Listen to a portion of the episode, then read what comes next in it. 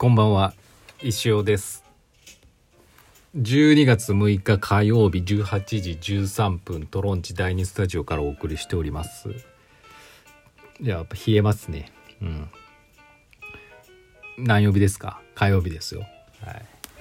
火曜日ですか？早いな。明日水曜日ですね。当たり前のことしか言ってないですけど。明日レディオーバータイムか。何やろう。一応やりましょう。はい。石はできてないです。よろしくお願いします。でえーっと今日のオープニングトークですけど。あのな何を言えばいいのかな？ああの今日ですねあのさっきっていう、うん、午後ラジオ収録してきました。岐阜ちゃん放送で。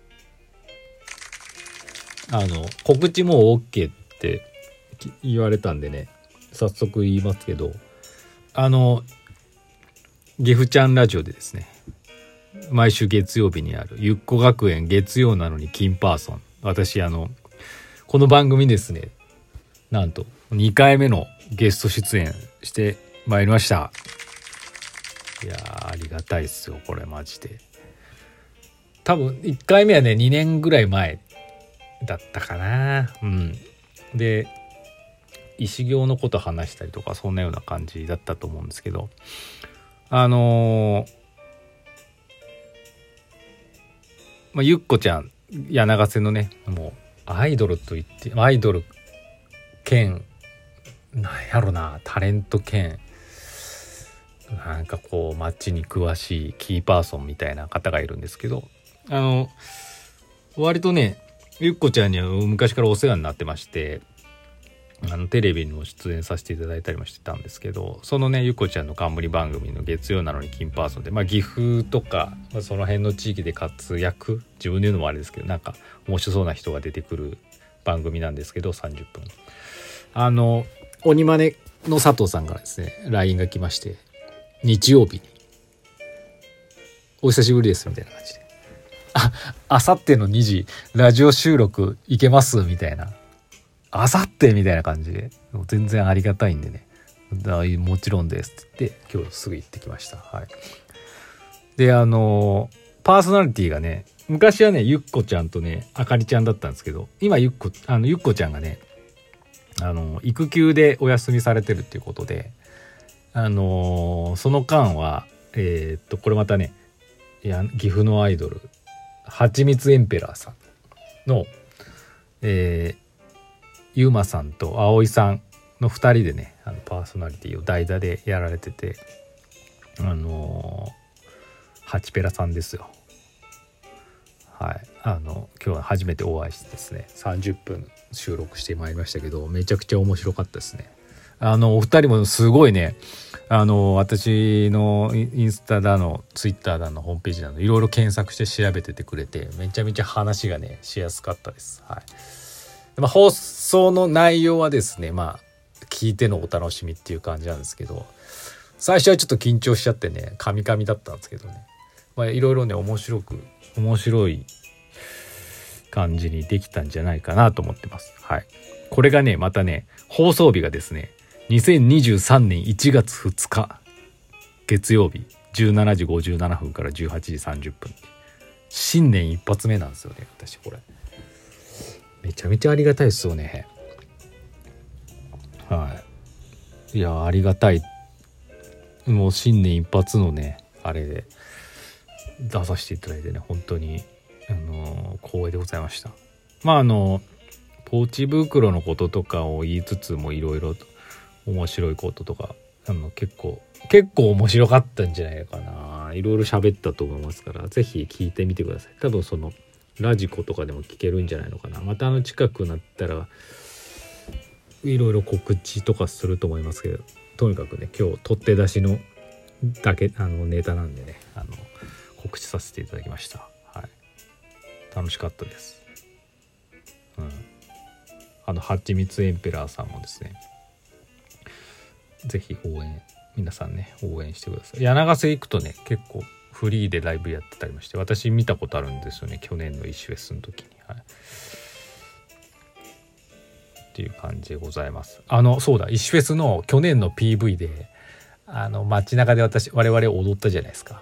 であのー踊る直前にスローモーションでみんながこうゆなんかこう23列ぐらいになってでこうハッピーを正しちゃ正して歩いていく感じ踊りがちょうど始まる直前のやつあそこであのはちみつエンペラーさんのねフラッグが映ってるんですよね。はい、っていうのを今思い出した。はい、っていう感じでございますんでまああの結構ねうんあのいろいろぶっ込んできたんでねあの聞いてほしいなと思います。はい、よろしくお願いします。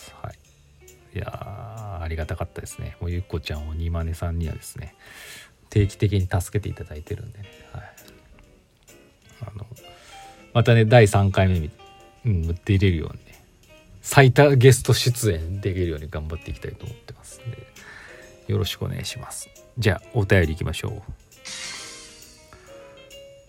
かっちゃん。先生こんにちは。先生は子供の頃ノストラダムスの予言信じてましたか？最近読んだ本に恐怖の大魔王とはインターネットのことで一気に情報社会に変わることを世界の終わりと表現したのではないかということが書いてありました。少しこじつけっぽいですが確かに一理あるような気がしましたこの予言を子供の頃は信じてた部分もあり少し怖い思いをしていた記憶があります。先生子供の頃に怖かったものって何ですか？またそのエピソードトークお願いします。ぜまた。わざとだよ。ザって書いてます。じゃザにちっちゃいやって書いてますけど。ありがとうございます。まあ、あの、ノストラダムスの大予言は流行りましたよね。1990、2000年に滅びるってやつでしたっけ？でもあの瞬間ちょっとでも、まああの時はもう大人だったんでね。大学生か。大学3年か4年ぐらいですよね。さすがにそんなねなんかこう大爆発したりとかさなんか起こらないだろうと思ったけど一応そのなる瞬間をなんかちょっと身構えたよね、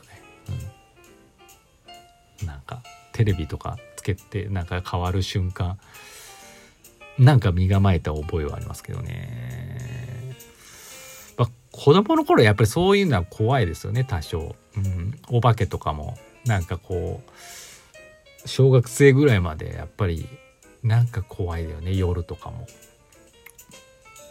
うん。まあでもなんか霊とかはだんだんこう中学高校になっていくとさすがにあの持論みたいなの出てくるじゃないですか、まあ、信じる信じないにせよ。こうだから俺は信じない。こうだから信じるっていう。だからそれが出てくるとちょっとそういうそういったなんか恐怖は多少なくなってくるよね。自分の中で持論は幽霊とかはそん、まあ、目に見えないっていうか存在してなくって UFO はいるんじゃないかって思ってます。自分はね、うん、かといって深夜にねなんかすごい怖いトンネルを一人で歩けって言われたら嫌ですよ。さすがに、うん、廃墟に行って一周回ってこいとかさ。それはさすがに嫌ですけどね。うん。っていう感じかな。で、まあ、そういう怖い体験ないかっていうやつですけどな何が怖かったかな。ちょっと覚えてない。急に言われても。急に言われても。急に言ってないよね。